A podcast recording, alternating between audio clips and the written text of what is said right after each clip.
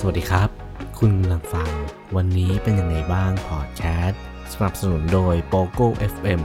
แอปพลิเคชันสำหรับการฟังพอดแคสต์และหนังสือเสียง ที่จะเปิดโลกการฟังของคุณ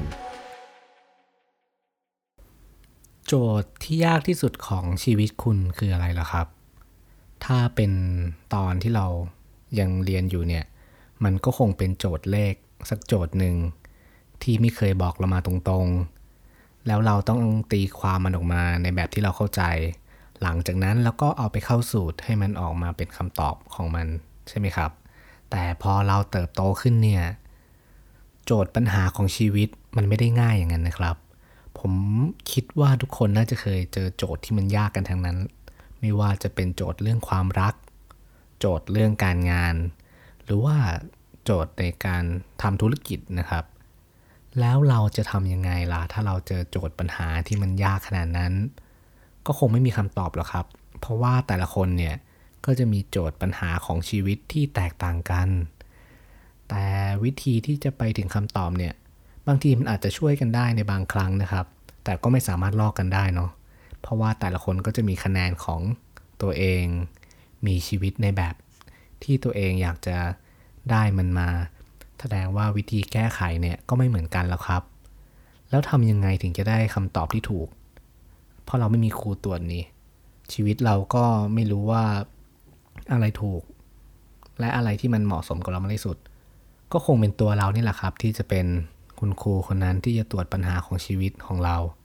และอาจจะมีเพื่อนบางที่คอยให้คำแนะนำว่าโจทย์นี้ต้องทำยังไงแล้วเราจะทำยังไงกับชีวิตบ้าง ก็เป็นเรื่องของเรา แต่อย่า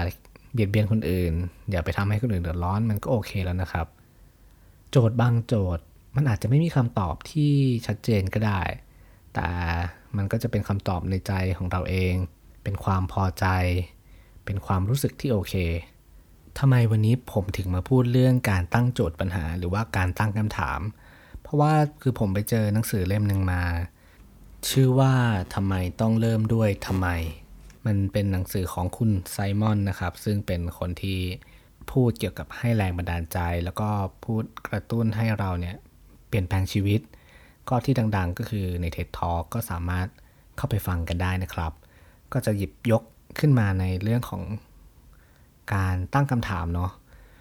เขาบอกว่าหลายๆ คนเนี่ยชอบตั้งคำถามกับชีวิตว่า เราอยากได้อะไร เราอยากประสบความสำเร็จ เราอยากมีเงินเยอะๆ เราอยากเรียนเก่ง เราอยากมีความรักที่สมบูรณ์แบบเขาบอกว่าการตั้งคำถามแบบนี้คือการตั้งคำถามแบบ what หรือว่าตั้งคำถามว่าอะไรเราอยากได้อะไร แต่คุณไซมอนเนี่ยได้บอกไว้ว่า เราควรตั้งคำถามอีกแบบหนึง่งมันจะทำให้เราเนี่ยมีชีวิตที่เปลี่ยนแปลงไปหรือว่ามีมุมมองชีวิตที่แตกต่างออกไป คือตั้งคำถามด้วย คำว่าทำไม อย่างเช่นเเราอยากประสบความสำเร็จ เราก็ลองตั้งคำถามมาอีกแบบหนึ่งว่าทำไมเราถึงอยากประสบความสำเร็จเออพอเราได้ตั้งคำถามว่าทำไมเนี่ย มันก็จะทำให้เราฉุกคิดขึ้นมาเนาะว่าทำไมนะ เพราะเราอยากมีความสุข พอเราอยากทำให้คนที่บ้านสบาย หรือเพราะเราอยากทำให้ตัวเองดูดีขึ้น หรือถ้าเป็นเรื่องความรัก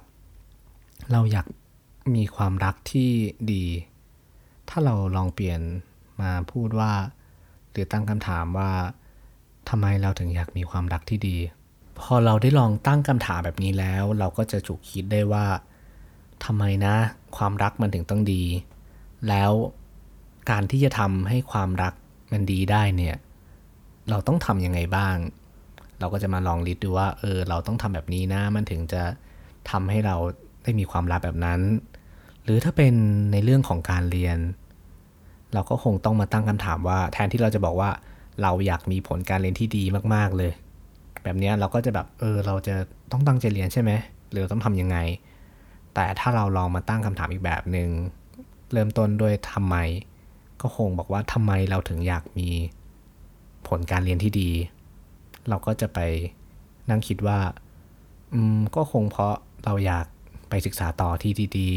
ๆ เราอยากทำให้พ่อแม่ภูมิใจ เออ แล้วเราจะทำยังไงล่ะ เราก็คงไปนั่งลิดว่า เราควรต้องทำอย่างนี้หนึ่งสองสามสี่ไปตั้งใจเรียนไปอ่านหนังสือ หรือไปทำยังไงก็ได้ให้มันแบบมีการกระตุ้นที่ดีมากขึ้น จริง ๆ ส่วนที่ผมได้พูดไปวันนี้มันเป็นเพียงแค่ส่วนเล็กๆของหนังสือ เล่มนี้ที่คุณไซมอนได้เขียนขึ้นมา ผมคิดว่า มันเป็นประโยชน์กับตัวผมเอง แล้วผมก็ได้ลองเอาไปใช้กับหลาย ๆ เรื่องดู แล้วก็อยากจะแชร์ และแบ่งปันให้เพื่อน ๆ เนี่ย ได้ลองเอากลับไปใช้ดู ลองเปลี่ยนการตั้งโจทย์ของชีวิตในอีกรูปแบบหนึง่ง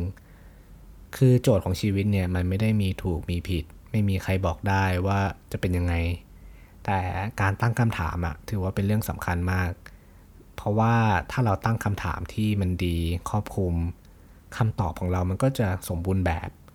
ดีกว่าการตั้งแบบส่งๆ ไม่รู้ว่าเราจะตั้งคำถามแบบไหน ไม่รู้ว่าต้องทำยังไง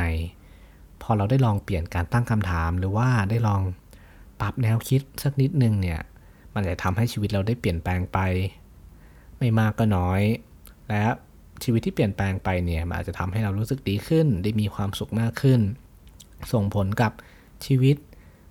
ประจำวันในเรื่องของการงาน การเรียนหรือว่าความรักความสัมพันธ์ต่างๆเนี่ย จริง ๆ จุดเปลี่ยนเล็ก ๆ เนี่ยมันสามารถทำให้เราดีขึ้นได้อีกเยอะมากเลยเนาะก็ลองไปอ่านดูได้หรือว่าไปติดตามที่ TED Talk ได้นะครับสำหรับวันนี้ก็เดินทางมาถึง EP ที่ 4 กันแล้วเนาะขอบคุณทุกคนที่ฟังกันวันนี้ หรือว่าที่ฟังทุกๆ EP มา แล้วก็ขอบคุณที่ติดตาม ถ้ามีอะไรอยากจะติหรือว่าอยากจะชม อยากจะให้ปรับแก้ตรงไหนก็สามารถอินบ็อกเข้ามาพูดคุยกันได้ในเพจเสียงที่ไม่ได้ยิน หรือว่าเพจห้องนั่งเล่นกันได้เลยนะครับ ก็สำหรับวันนี้ขอบคุณและสวัสดีครับ